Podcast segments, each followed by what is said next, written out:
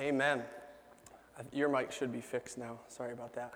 I did not hear any audible gasps, so maybe you all knew, but Erin is pregnant again. And our kids will, yeah, and our. Our kids are going to be like 10 months apart, so I'll let you do the math, but this one was not as planned as the first two, but that's okay. Um, so, anyways, it's good to see you. How's everybody doing? Can you actually turn this mic down a little bit, guys? I think it's a little bit loud. Um, all right, so today we're going to be talking about conduit worship. Um, and so, has anyone ever experienced computer problems? I think that I have been, um, I don't know if the word is cursed, I wouldn't use the word cursed, but I think I've run into some bad luck because I razz on people who don't own Apple products. And so now my MacBook Pro is in New York City getting fixed, and my iMac at home decided it only wanted to let me print draft number one of this message. So you're getting draft number one. And, uh, but I, I, do believe that it's good to go and it's going to be awesome. So, um, yeah, so here's the thing. Uh, almost exactly two months ago, two months ago yesterday, I shared a message here all the pastors did not, uh, maybe they did, I don't think so, though, they did not communicate their vacations and they all took them the same weekend. So I got to preach and I called the message Sex, Drugs, and Rock and Roll. And this is how cool my pastors are. They're going to let me preach again, anyways. So, and, um, and not just once, but twice. I'm going to be uh, sharing next week as well. So we're going to be diving into worship uh, today and next week. And really, the idea behind it is what is it? Why do we do it? Where did it come from? And most importantly to me, what's the closest to my heart is what are we shooting for here at Conduit with what we call conduit worship. So this is going to be really fun, really practical, and my hope and my prayer is to set a tone for this ministry. Not just the worship, the music part of this ministry, but the worship, or the ministry in general, here, Conduit North, um, eventually wherever else God leads us. I don't believe this is our only church plant. I believe it's our first church plant, uh, but we'll get into that a little bit more. But before we, um, before we do that, I think we need to lay some groundwork. So I named this message today, not quite as exciting as sex, drugs, and rock and roll, but um, I, name, I would call it Worship Who Said Anything About Music? Okay? Um, and Pastor Ben alluded to that. Um, if that confuses you, we are right on track. Um, in, in church circles, and I think just in religion in general, worship is the time at the beginning or the end of the service that we do music, right? That's what we call worship. Like they kind of have become synonymous.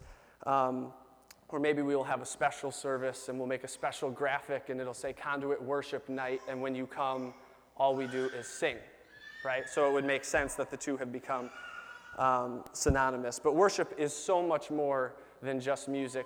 Maybe because us musicians are kind of whack baskets, anyways, and we're willing to just get up in front of people and do our thing. That's why it's become synonymous. But worship is so much bigger than just music. So uh, my hope is to explain that. So I think um, to do that, let's have a little fun. Let's pretend this is a completely hypothetical situation that did not just happen.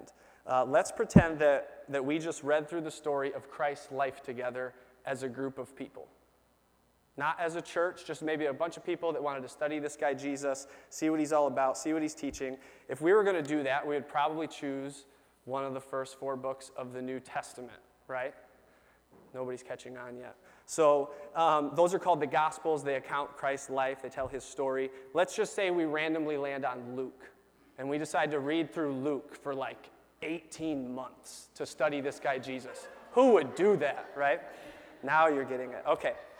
So, if we were going to do something that crazy and study that book for 18 months, we would get to the end, which we did last week. If you're new, we just did an 18 month study on the book of Luke. Um, we would get to the end, and this is what we would be left with. We would have marching orders, we would have directions, we would have next steps. Okay? Jesus Christ was on a specific mission, and he wasn't going to leave his people wondering what's next. All right? So do me a favor, turn in your Bibles to Luke chapter 24, real fast, I promise, and then we'll move on. I know you thought we were done with Luke. Uh, Luke 24, verse 44.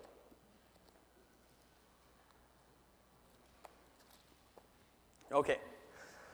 Um, here, Jesus explains that all of the things written about him in the Old Testament had to happen, they had to be fulfilled in order for his sacrifice to have been legitimate. There were no shortcuts to redeeming human race. Jesus had to pay the full price. That's verse 44. I'll come back and read it in a second. If we keep reading, he goes on to show them how to read and understand the scriptures. If you go to verse 45, it says, He went on to open their understanding of the Word of God, showing them how to read the scriptures and understand. Um, he then promises them in verse 49 that the Holy Spirit is coming soon to empower their actions. Verse 49 I am sending what my Father promised to you, so stay here in the city until he arrives, until you're equipped with power from on high. All right? Um, if you go to other Gospels, if you wanted to branch out and see what Matthew or Mark or John had to say, you could go to Matthew 28, and uh, in verse 19 and 20, the Great Commission, the Great Co mission, says, Go out then and teach all nations, baptizing them in the name of the Father, the Son, and the Holy Spirit. Teach them to observe all the things that I've commanded you, and know that I will be with you always from now until the end of time. And then back over in Luke, we are told that as he returns to heaven, this would be verses 50 through 53, 52 and 53. As he returns to heaven, his mission completed, they worshiped him and returned to Jerusalem with great joy. All right? This is going to be really good. Bounce back up to verse 44, and let's start going down this worship road together. Jesus says in verse 44 all the things must be fulfilled, those written in the law of Moses, in the prophets, and in the Psalms. Okay? In the Psalms. Those three words st- uh, stuck out to both Pastor Ben and Pastor Corey as they prepared last week's message. They both said that this was the first time that they noticed the book of Psalms mentioned here. Okay? I'm not going to pretend that I knew it was there. I honestly hadn't read it closely enough to let it stick out to me. Uh, but they both made that comment last Saturday when we were going over the service for Sunday. Um, so I will say this if you've spent any time around me in the last year and a half almost, um, I've spent a lot of time in the Psalms. Like I've been reading through them in order, no schedule, no agenda. I'll just open my Bible and read and just read. And that's what I'll do. So there's a really good chance you've heard me talk about the Psalms. There's a really good chance I maybe even have sent you some encouraging verses from the Psalms because uh, they have really been my go to for a while. They're just loaded with promises from God.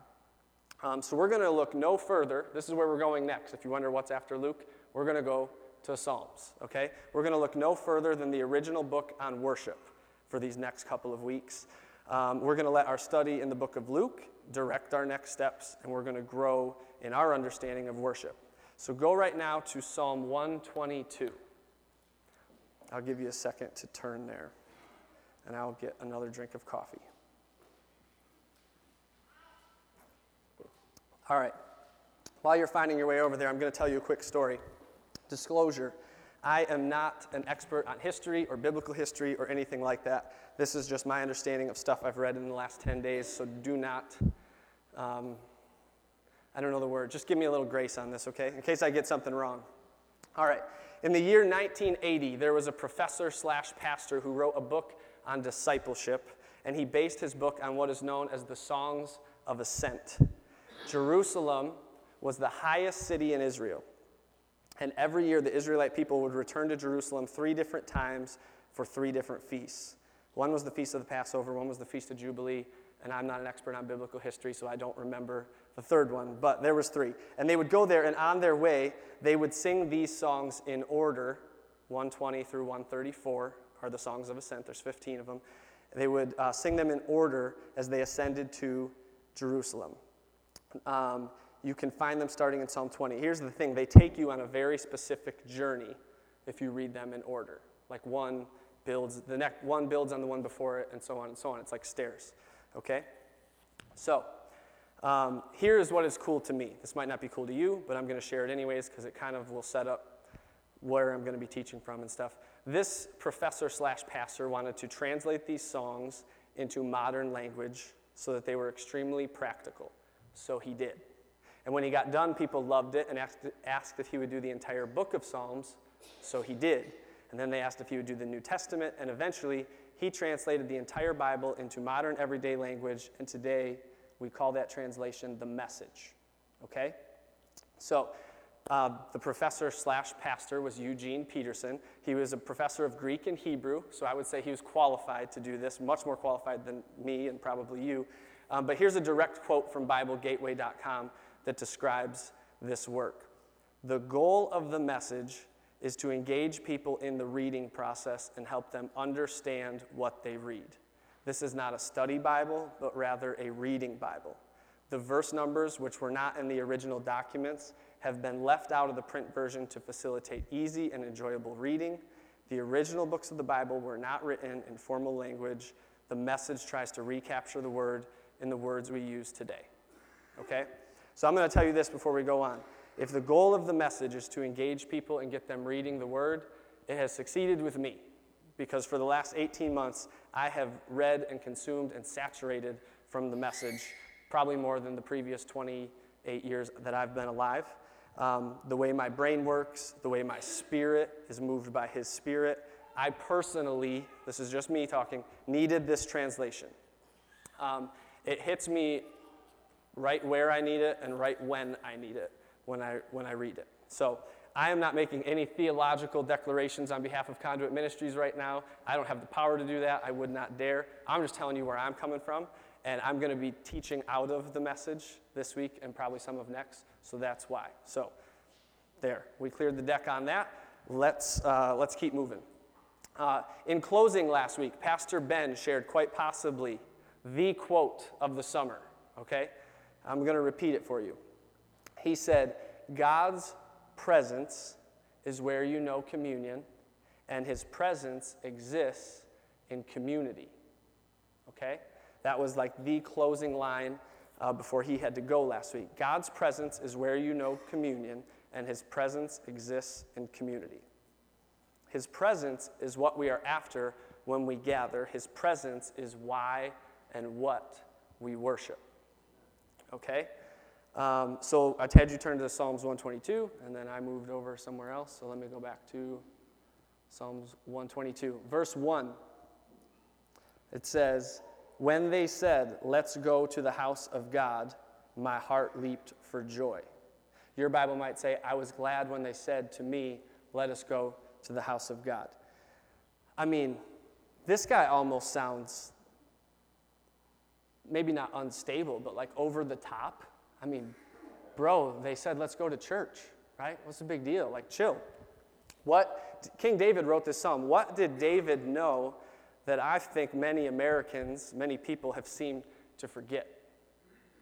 I'll tell you what he knows. He knows that God's presence exists in community. All right? He wrote in Psalm 22, verse 3, that the Lord inhabits the praises of his people. Jesus Christ later affirmed this in Matthew 18 when he said, If two or three are gathered in my name, I am there with them.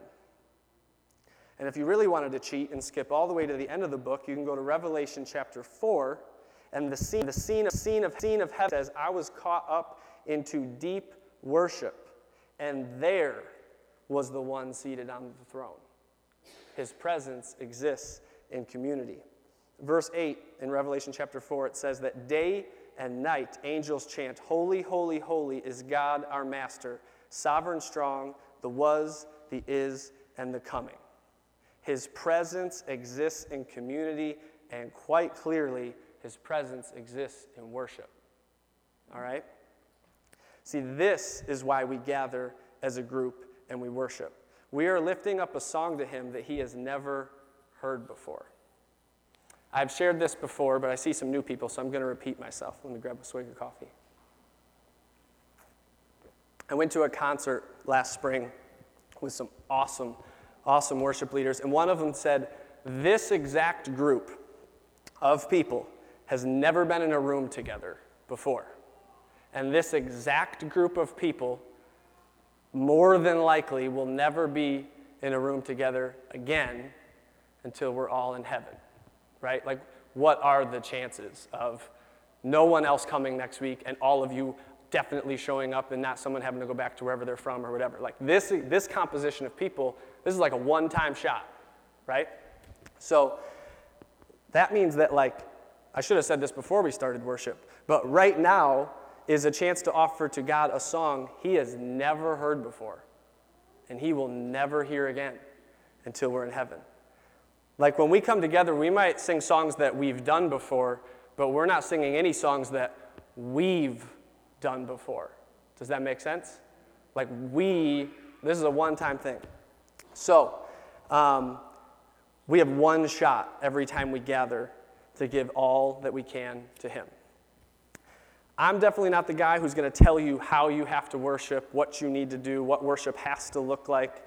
Um, that's a whole nother message that I probably will never preach. But um, I will take one second. I want to defend some of our freer spirits in the room that might like to move while they worship. Um, this Thursday, the NFL kicks off, and so many people, a sad number of people, are gonna, and I'm, I'm one of them, so I'll just join that sad number of people, will jump for joy when their team scores a touchdown.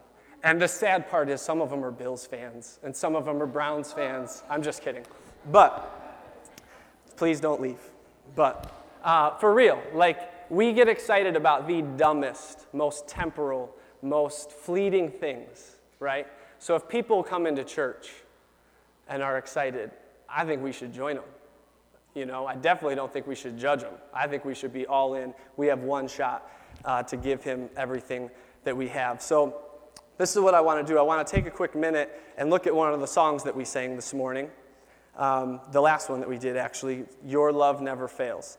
Like, have you ever thought of why we sing these songs? Is it because the words rhyme and it sounds good, or is there actually a point? Um, in Your Love Never Fails, I'll just read it to you. The opening lines say, Nothing can separate, even if I ran away, your love never fails. I know I still make mistakes, but you have new mercy for me every day. Your love never fails. The very first line, nothing can separate, even if I ran away. Has anyone heard or read the story of the prodigal son? Nothing could separate him from the love of his father, even when he ran away. I said this morning as we were kicking that song off, but Psalm 136 repeats 26 times that his love never quits or his love never fails. Psalm 136.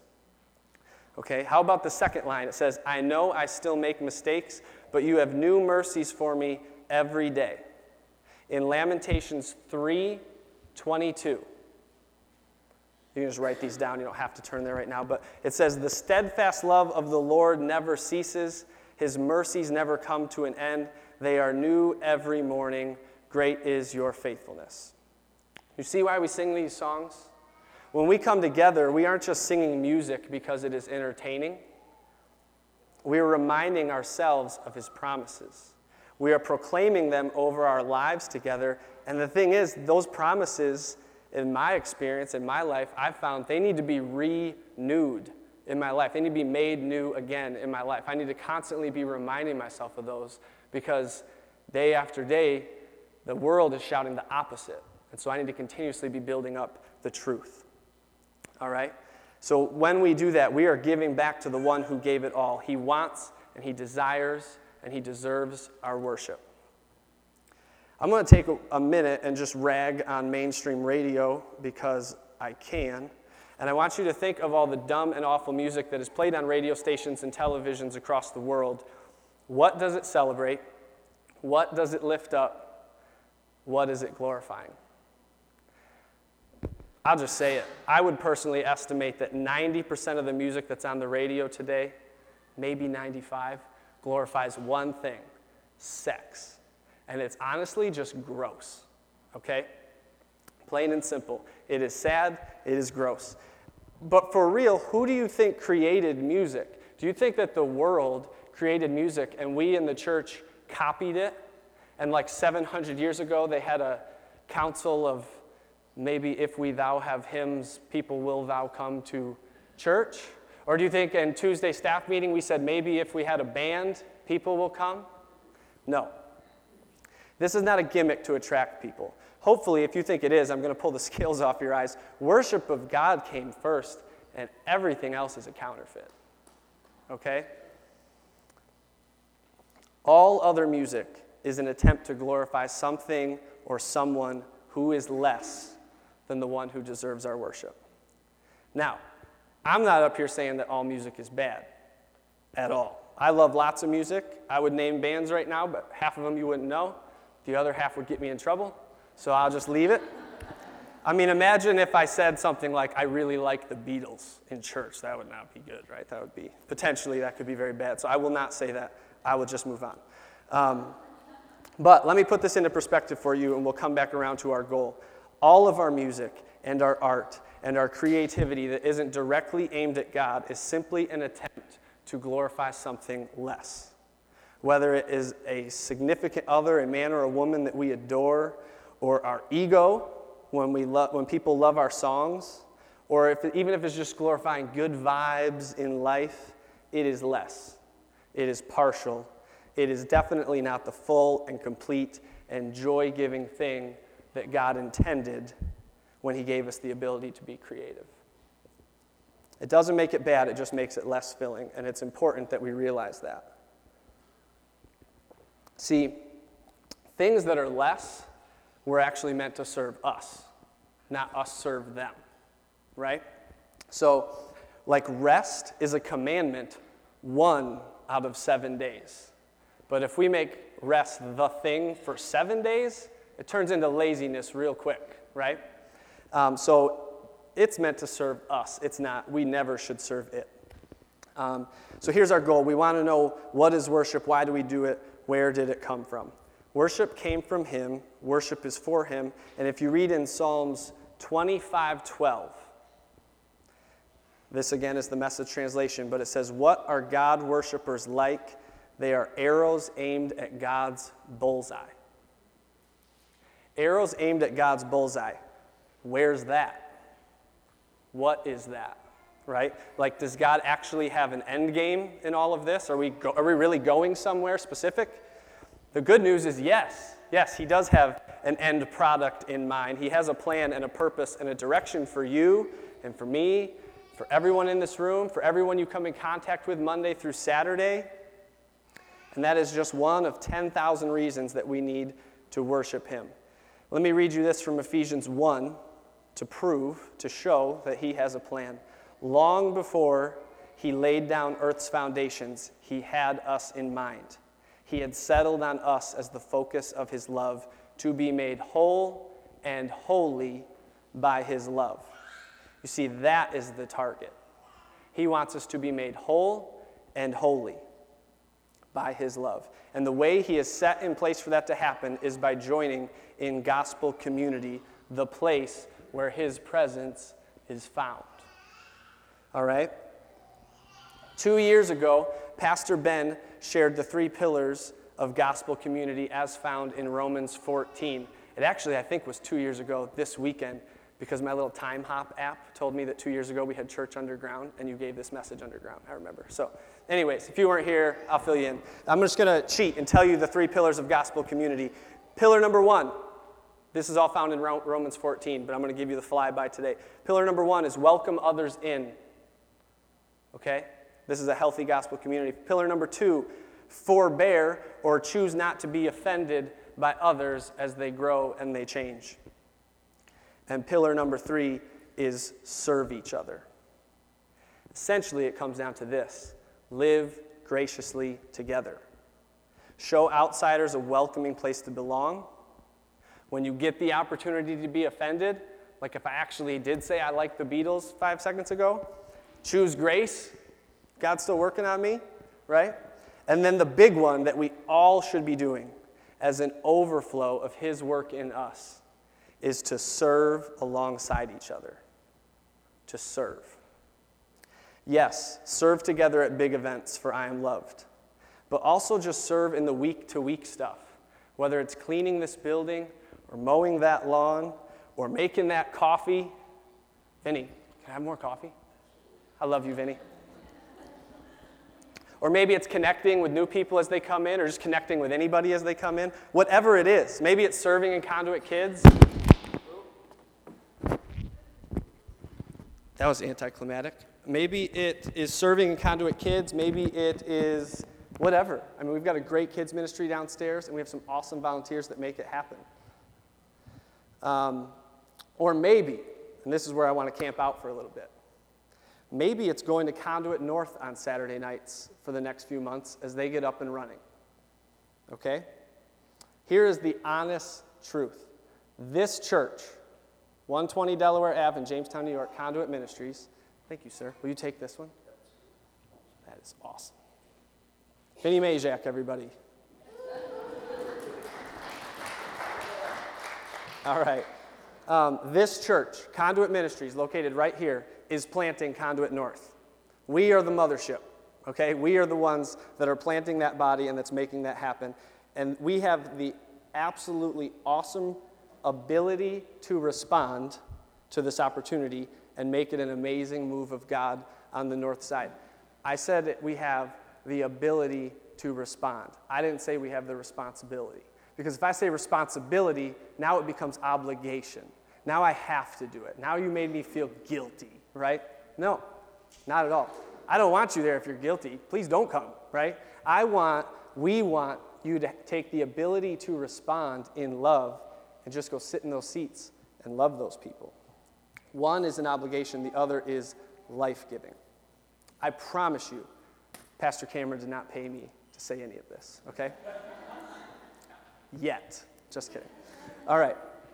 So here's the thing yes, there will be new unchurched people or some people who have left the faith and want to come back around and, and will check out our community on the north side. But as they get up and launch this Saturday at 5, I want you to ask yourself could I just go there and sit in those seats and love those currently unknown faces and just be a presence for the next few months? And then still come here on Sundays to 120 Delaware and be part of this gospel community? Like, you're allowed to do that, okay? Maybe you do go there and help with their conduit kids ministry or their nursery, or you do run sound and AV and help with all that. Whatever. But honestly, even just sitting there and worshiping and loving those people is a huge role in the kingdom. It's a vital piece to a healthy community to actually have people participating in the community. All right? I will tell you right now, I'm going to be there and not because I have to. All right, Bryce, who was playing bass with us for the longest time, he's going to be leading worship over there, and he's going to do a great job, and I'm excited about that. I'm just going to go and sit and love people and actually worship with my family because I haven't been able to do that in a little while, and it's going to be really good. And, and I'm excited about it. So I would challenge you to consider the same. So now we come to my one point. When I had the chance to, to preach a few months ago, I came in with three points. I wanted to keep it clear and simple and I think I did. I hope I did. But today, I have one. You only have to write down one thing today, and it'll be a success. Here's my point Church is not a product that you consume, church is a community that you participate in. Okay? Church is not just another form of entertainment. Do I like it? Does it make me feel good? Is it a product I actually want to consume or no. That's not the church as described in the Bible. The church is a community that you participate in. I know we live in America and we are spoiled rotten and have endless entertainment at our fingertips. And the unfortunate truth is that participating in a church community has become one of many options, right? You got sports, you got television, you got kids' sports, you got sleeping in, and you've got church. It's sad, it's true. Here's the thing we were not created to consume. God did not put us on this earth with the purpose to enjoy as much entertainment as we possibly can before we get put in the grave. That was not the, the point of this whole thing. We were made to be creative. And we are at our best when we are creating, not consuming not just as Americans. That's a whole, that's a message you would hear in November, right? Right before election. Um, no, that's a whole other thing. I'm just talking, we as children of God, our Father in heaven is the creator, and He gave us the ability to be creative. And that is an act of worship. So, my question is how can you creatively use your gifting inside this community? Maybe it's not music, but honestly, Ben, Corey, Cameron, myself, we desperately want you to creatively worship God in the way that He has created you to worship. All right? You are the one who knows what that gifting is, and we need you to share it. This is what it comes down to true worship is not forced. Anyone and everyone who worships does so because they want to. It is a voluntary act. Pastor Ben just said it. It is a lifestyle. It is an overflow of our redemption. It is not, like I said two minutes ago, it is not a responsibility. It is an ability to respond, right? I'm not up here trying to sell you into anything, not even a little bit. I just quit a sales job, so I'm quite enjoying the break from all that. I'm up here sharing with you that actual worship looks like what we just did for I Am Loved Week. You know that was eight straight days of worship, right? Okay? Multiple opportunities, different demographics reached, and God was glorified through 100% of it. Actual worship is the act of your abandoned heart loving God, giving back to Him. What counts is the posture of your soul. Worship is about the posture of your soul. John 4:23 says it like this, it's who you are and the way you live that count before God. Um, when we launched our app, last November. Actually, I saved this already. Um, we wanted to have a blog, but we never had a blog. So I just wrote a blog, and now we had a blog. So, um, so I, really, we just needed content to get it started. And so I wrote this blog on worship, just so when you click the tab, there was something there. But I read it again last night, and I'm going to share it with you right now, the last half of it. Remember, worship is the act of the abandoned heart loving its God. It works like this worship is an offering, which means it needs to cost us something. And if it's not going to cost us money, then what will it cost us? I would say that it needs to cost us the act of becoming vulnerable. I guess honestly, that's a definition for the word intimacy, if you think about it. Worship needs to cost us in the way that we let go of our walls that we have built between us and God and it, you know, it's the nature of man to feel like we have things under control. So to come into worship and tell God that we need Him and are not okay without Him, it takes some real vulnerability. But He deserves nothing less. And if we're really honest with ourselves, we don't have it under control. We might have a good job, we might have savings in the bank, we might have our physical health, but at the end of the day, we're broken and we need Him. And He has a purpose in mind for us that is far greater than our own. So we need to lay down our version of ourselves and embrace His. My challenge would be for you to take that step with your worship. Don't just enjoy, I said don't just enjoy the music, but remember, who said anything about music? Don't just enjoy conduit, right? Don't just enjoy conduit. Think about, don't think about this as something as designed for you, it's designed for Him. And how you participate in here is you're offering back to Him. And it's going to cost you something. It might cost you Olive Garden on Saturday night with the family because you're at Conduit North. I don't know. Um, but here's the thing we need to praise Him in a way that costs us something because the price He paid to get us cost Him everything. So anything we give that's in our comfort zone, are we really giving? I don't think so. So, um, please don't sit here right now thinking you're going to have to do this all on your own, though. Again, it's not a responsibility, it's not obligation, it's not guilt. It says in the Bible, actually, it says in Psalm 127 in the Songs of Ascent, if you go to Psalm 127, just a couple pages over, that you can let your soul find rest in Him and He will empower you to use your gifts. Let me flip over here. And, oh, and I have to say this because this is just funny. Psalm 127 says, Don't you know he enjoys giving rest to those he loves? The very next verse, Don't you see that children are God's best gift, the fruit of the womb, his generous legacy? I had just thought about that this morning and I was like, That is hysterical. Like, that is so funny. Isn't it? Parents, anybody? We have 2.3 kids and we're like, Ugh. so yeah, anyways. But for real, back to the message. When we are truly at rest in Him, we respond freely and gratefully to His work in our lives, and honestly, it just flows out of us. He enjoys, and it is actually an act of worship for us to just rest in Him, to just trust Him to do what He says He will do. I heard somebody say once, You do the little things like they're big, and He'll do the big things like they're little. Right? Finding rest in Him one day out of seven is just a little thing you can do. And we make it a big thing here in America because we're always on our phones and we've got whatever we've got to do. We've got important things, right?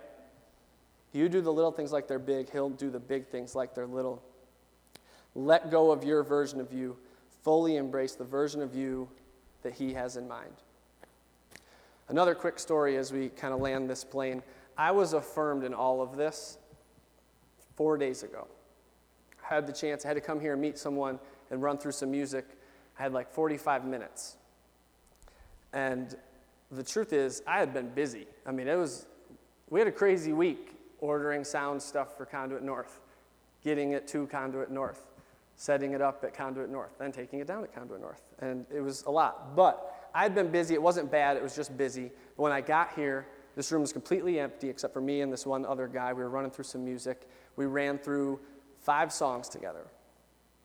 And in the middle of one of those songs, I was belting out the chorus to Highest Praises, which is just the words, Highest Praises. We're going to sing that next week. It's going to be really good.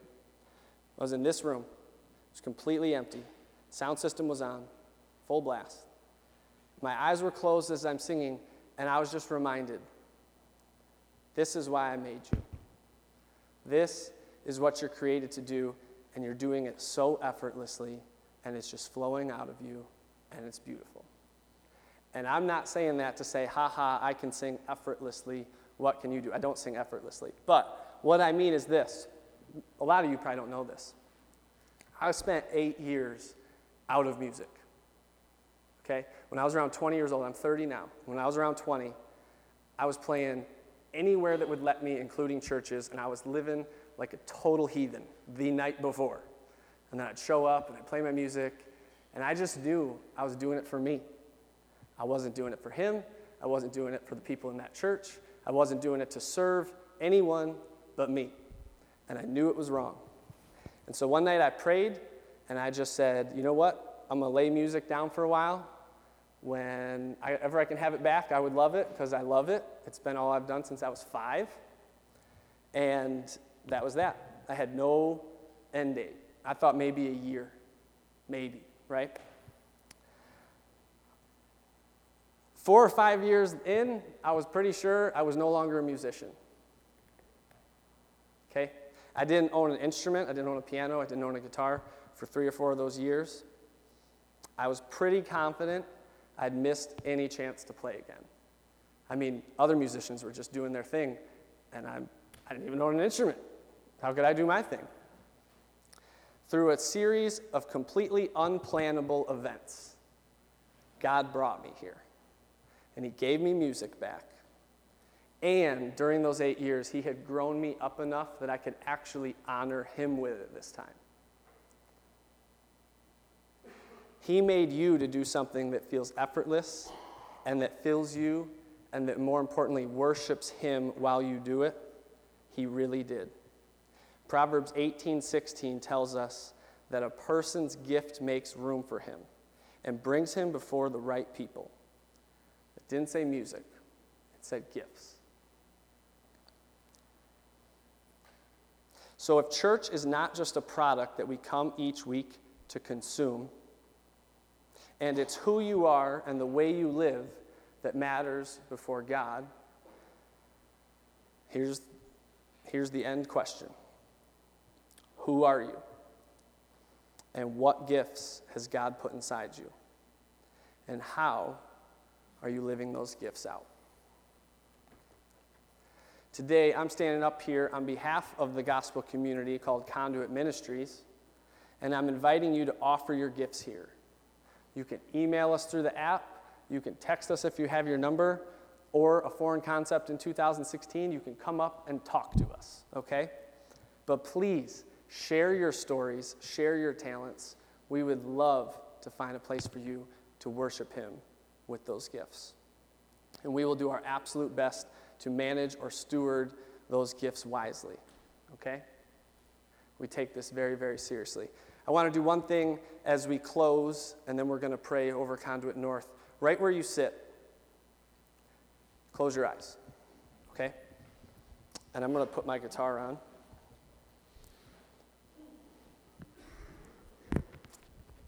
And I want to do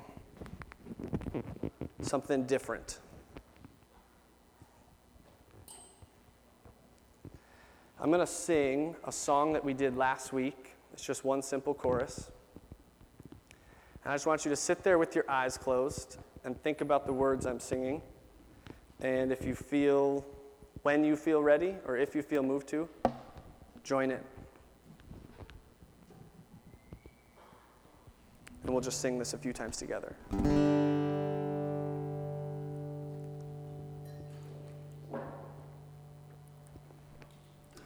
Here I am,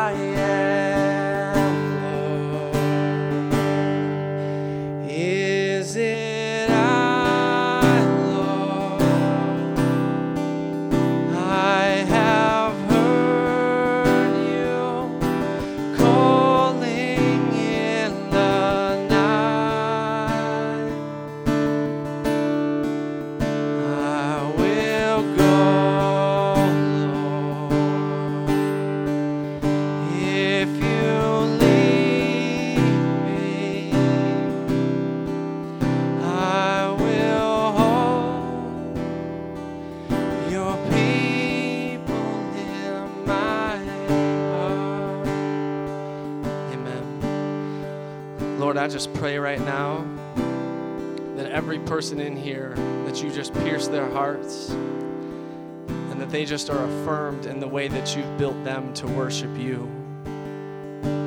That they would leave not thinking that they need to sing better or sing more, but they would know they can just live in their gifting and you'll empower them you'll give them strength that gifting fits so beautifully inside this gospel community. Just like the rest of psalm 122 says it talks about jerusalem and how it's such a well-built city and all the pieces just fit together. And it's an analogy for for the church for the house of god for the presence that exists in community we're working together and we're working in our giftings, it just flows. It's just how He intended it. to participate together with all of our unique giftings that all look so different.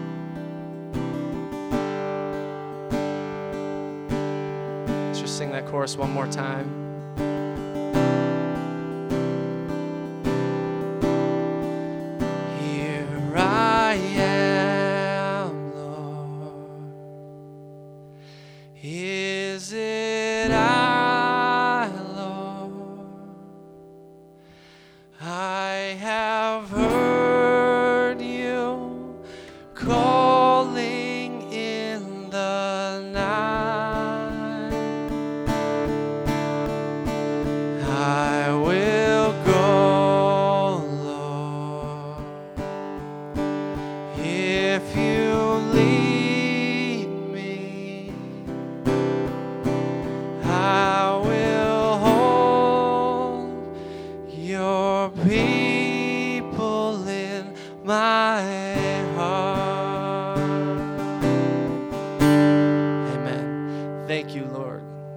This message and thank you for all of our unique and individual gifts.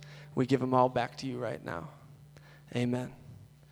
Amen. Stay seated. We've got some fun stuff we're going to do for Conduit North right now.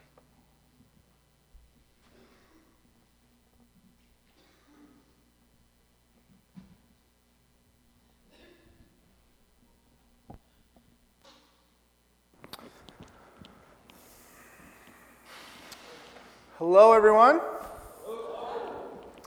I have a question for you. Um, in light of where we've been the last few weeks, in light of where we've been the last few years, in light of where we're going now, in light of um, I Am Loved Week and I Am Loved events, in light of the book of Luke, which you heard from again today, um, in light of all that, here's a question couple questions. What group of people keeps a church going? It's just kind of a hypothetical question. Just think about it for a minute. I know maybe it seems like a simple answer, an easy answer, but what group of people keeps this church and that church and every church in the world going? It's the, the people people of that church. The people that believe in that church, that stand with that church. And they, and they do uh, obviously lots of things, but they give, they serve, and they attend. Maybe two of the three, maybe all the three, hopefully all the three. They give financially, they serve, they show up, they clean toilets, they, they serve snow cones, they encourage um, the staff and the people coming in the door, making them feel welcome. They make coffee, etc., etc., etc., etc. And they attend. They're present. They're in the pews. They're in the halls. They're ready, available, and willing. Giving, serving, attending. Now, another hypo- hypothetical question Who plants churches? Who plants new churches? Think about this. Who actually goes like of course there are church planters and there are church planting teams and there are launch teams and there, but like hypothetically and, and generally and practically who plants churches? It's, it's, it's the people of the church. The people of the church. Now you're like well if it's a church that's not existing yet how is that non-existing group of people planting that church? Exactly well, that's the heart of church planting, is that there is a group of people outside of this non existent church yet, so to speak, that believe in the mission of a church being started in that location for that community. And whether they are near or far, or whether they're from a different denomination or a different state or a different whatever, they believe and they stand with this church plant that's not started yet, and they give financially. And they serve. And they show up and they clean and they paint and they build and they do things that, that take place in order for this place to be established. And then a lot of times they'll attend. They'll go. They'll be the smiling face, they'll be the extended hand, they'll be the hug, they'll be the person that receives uh, the people for this new church. Now, the elephant in the room, which I think is kind of funny, uh, the last several months, but specifically last few weeks, there's been like some some of you, and I'm looking out and I'm seeing so many people that I love and I know so well. Um, and I know these guys have probably had these questions as well, but I know I've had uh, this happen several times. People kind of tiptoe and they kind of like, um, so like, kind of wondering like, like that you feel led to go to Conduit North, but then you feel like you're sliding us, or like, so you're like careful about the question and like, how do I approach this? And it's almost as if I can't wait to, to beat you there and say, yes, go, go. Now, I want to say this so clearly, and we've said this so many times, but we are two churches, or excuse me, one church, two locations. Okay? This is not like we didn't like Cameron and we want to get him out of here, and so we sent him all the way to the north side. No, this is a man that has uh, laid it all down to join with us, to partner with us. And as we partner with him to go plant Conduit North. Now, I feel incredibly responsible, and just as the three of us are, are up here to share a specific perspective, I, I, I know you, and I love you, and I think that you need to hear me say this. That that we've been building up in our teaching, we've been building up in our serving for this moment, for me to say that you should go. You should go. You have absolute permission to go. Not just here, not just in your workplace, but specifically at Conduit North. We want you there. Whether you being there is attending, giving, or serving, whether you being there is an encouraging text, encouraging um, the staff and encouraging the launch team, or specifically encouraging uh, Pastor Cameron and his wife Sherry and their beautiful family in some way, shape, or form, or whether it's you showing up and setting up, are you taking down, are you making meals, are you showing up at the front door, and maybe you're there for a portion of that Saturday night service and you're welcoming people and you're talking to all the people that are, that are crossing this or passing by on the sidewalk. Um, Join. Go. This is the next step. Jesus built up to this point, and even when he ascended back into heaven, he it, uh, like so clearly explained today. Clint says there was no question of what they were supposed to do next. They were supposed to go and multiply, and that's what we're doing. We're going and we're multiplying, and us going is not us going. It's you going. It's you going. And so this is so, so important. And I just want to give you absolute permission to not just go, but just be. Be the hands and feet of Jesus. Be the church. Um, I also need to just make very, very clear, which I think I've, i make clear in life, but, and I know Pastor Ben says the same and, and lives the same for this man, but this is a man that has been fully proven.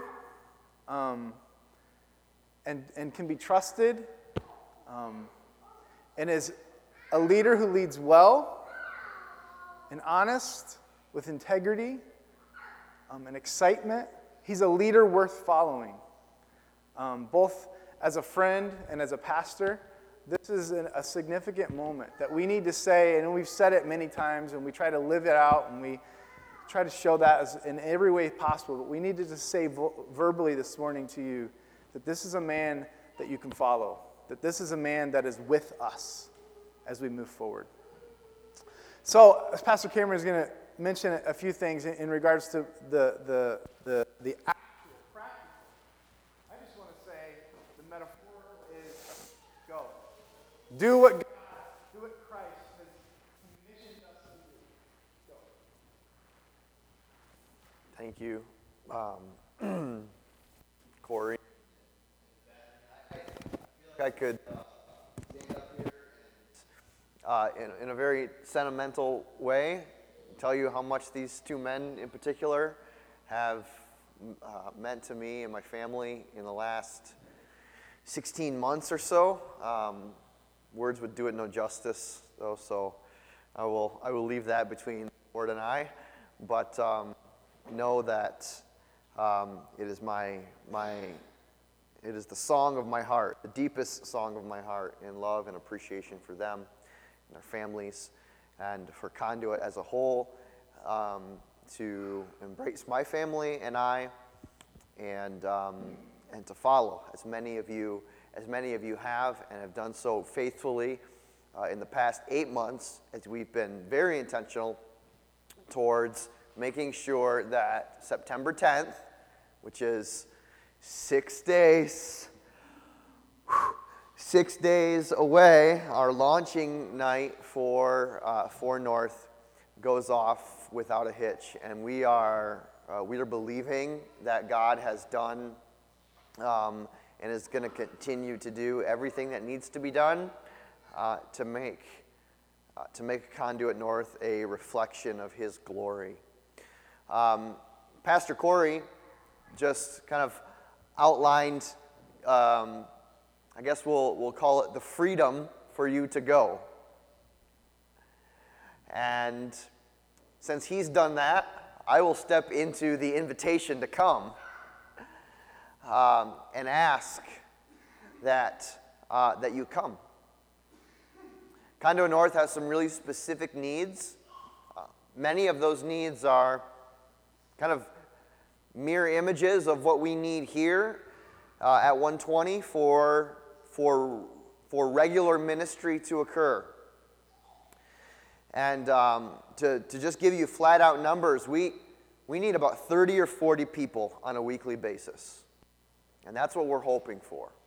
We're hoping that, that 30 or 40 of you will, will commit to, um, at the very least, a four month period of uh, giving, attending, serving at Conduit North.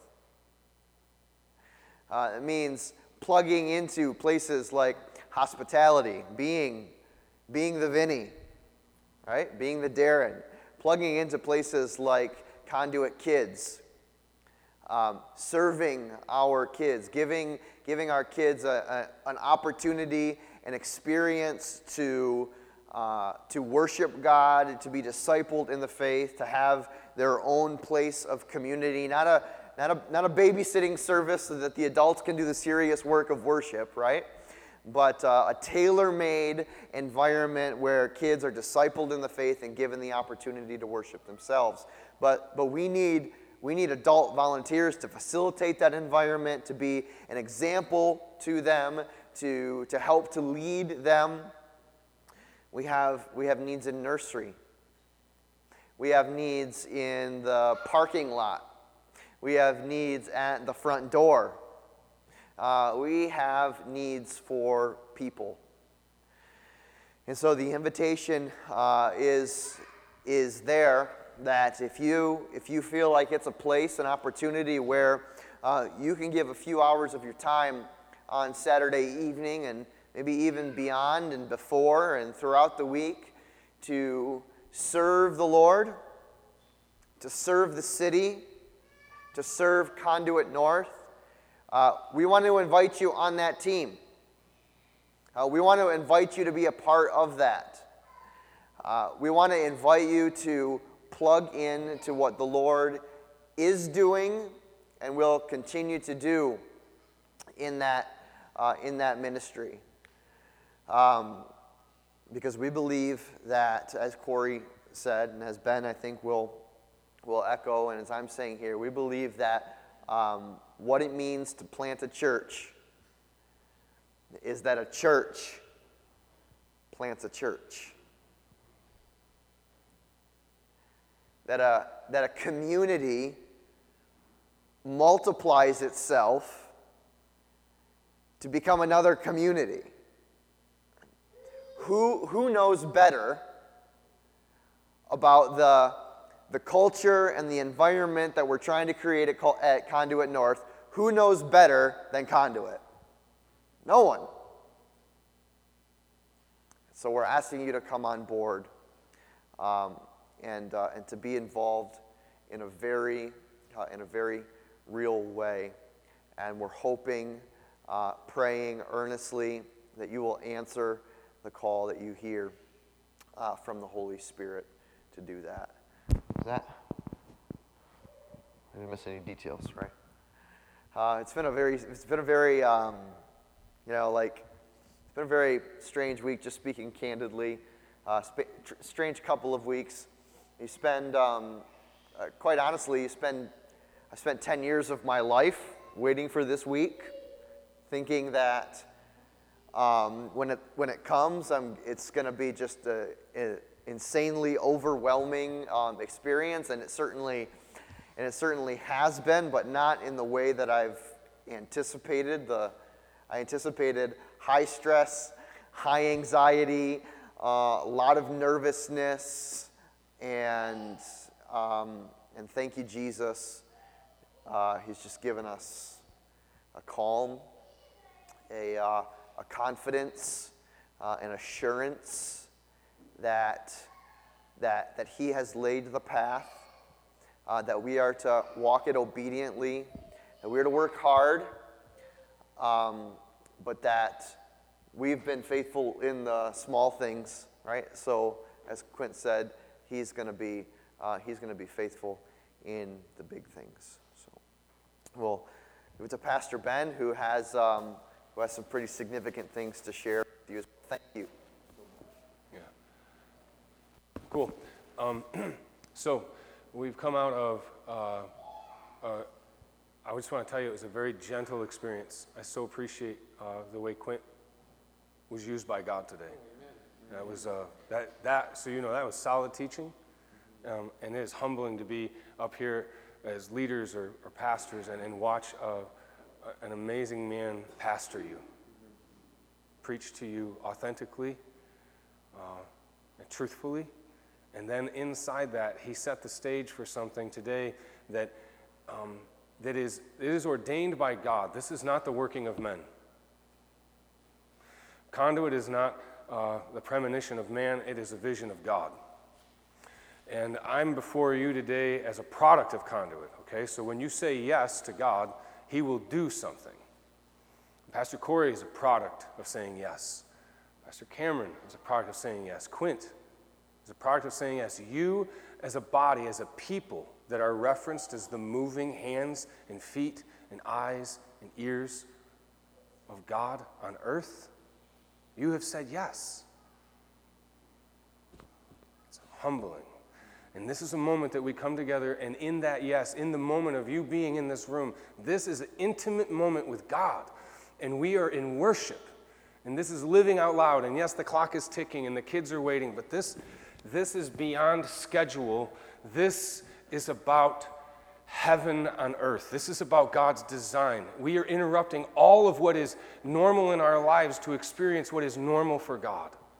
And when Jesus was here, and he had fulfilled all of the work of the law and all of the work of the prophets, and he had fulfilled perfect worship. He had lived out loud. He looked at his disciples and he commissioned them to go into all of the world and through laying on of hands and baptizing through the name of the Father, the Son, and the Holy Spirit they would raise up mighty armies of people who would traverse the globe and bear witness to the saving grace of Jesus Christ. Amen? And not one of us is excluded from that process today. You are covered in the saving grace of Jesus Christ. And his call in the moment is saying, listen, don't further by program and don't further by your best laid efforts, further by my spirit. And the Spirit has summoned a great man. He is not great of his own volition, but he is great by the grace of Jesus Christ. Amen? So when, when we deal with this, this is a very, this is like one of these moments, and I shared with these guys before. Um, I, am sure it, most of you have had some great ideas, right? You have, and like even some of them, if God has spoke into you. But we feel a lot of the times, and I have been through this in my own life, through success and failure, and ultimately my successes always fell short of what I thought they were going to be. I always felt like Moses, okay, brought to the promised land, and I got to look at what God said was going to happen, but I never actually got to feel it. But I want you to know that today is extremely divine. Because saying yes to God has allowed me to be in an experience to actually see God's plan unfold. And I'm not looking at the promise from afar, but I'm standing in the promise. And I'm getting to see God's promise go ahead of me and ahead of Pastor Corey and ahead of a building. God is growing his kingdom, and he's going to use you, he's going to use Pastor Cameron, he's going to use people we don't even know yet. But we have to remember that it is all part of God's plan. And we have to remember that we have to keep it all in the sort of God's way. Now, God has a way. I'm going to read it to you. And then you get to be part of something we've never done here before. This is a commissioning opportunity. This is the moment where we're not going to draw it out, but we are laying on of hands. And in doing so, we're recognizing Cameron as a pastor and a shepherd in the kingdom of God by the power and the witness and the presence of Jesus through his Holy Spirit. This, this is a great day. This is not a normal day. Trust me, this ain't just church. You're not showing up thinking, oh, we're going to do the bulletin today. No, we're doing the Bible today. We're doing God's plan. It's remarkable and it's humbling. Now, what gives us the privilege to commission him? First, it's God's call through Jesus, who bore witness to his disciples. And then this is what this is what Paul testifies to Timothy. These are the characters of an overseer, of an elder of God's church. The saying is trustworthy. If anyone aspires to the office of overseer, he desires a noble task. Therefore, an overseer must be above reproach, the husband of one wife sober minded, self controlled, respectable, hospitable, able to teach, not a drunkard, not violent, but gentle, not quarrelsome, not a lover of money. He must manage his own household well, with all dignity, keeping his children submissive. For if someone does not know how to manage his own household, how will he care for God's church? He must not be a recent convert, or he may become puffed up with conceit and fall into the condemnation of the devil. Moreover, he must be well thought of by outsiders, so that he may not fall into disgrace or into a snare of the devil. Period. That is the qualifications for a pastor of God's church a preacher, a leader, an elder. Wow. I want to tell you that this man, there's three things I'm going to share with you because this hopefully isn't the first time. This is the first of many. A gift, the character, and the call. Those are the three things that we are standing before you today. Sherry, would you come up and join us today? Um, the gift. It's my one wife. One, one wife.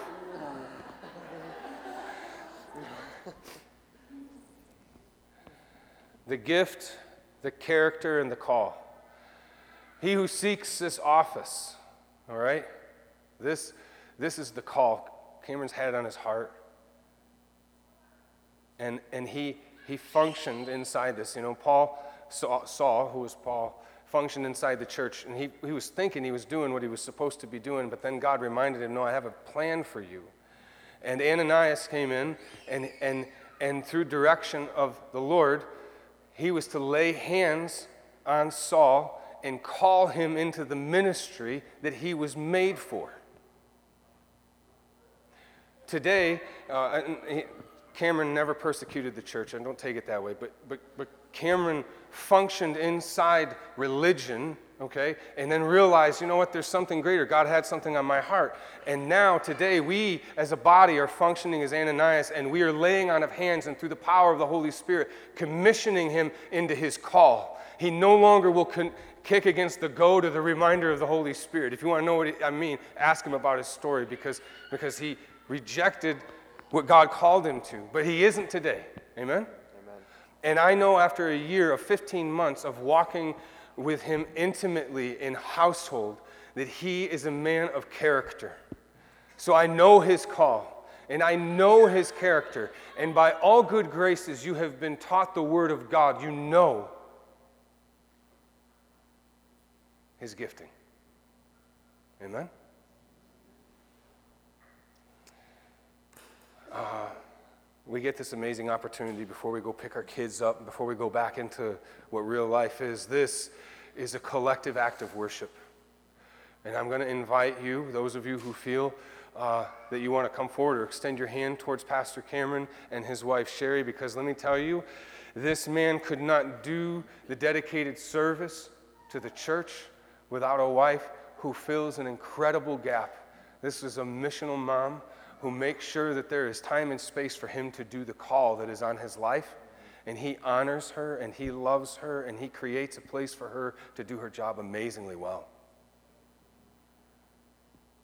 And so when you pray for North, you're praying for Pastor Cameron and you're praying for his support staff named Sherry. You are praying for the well being of his household and you're praying for, for the good graces of God over his children and the promise of children to come.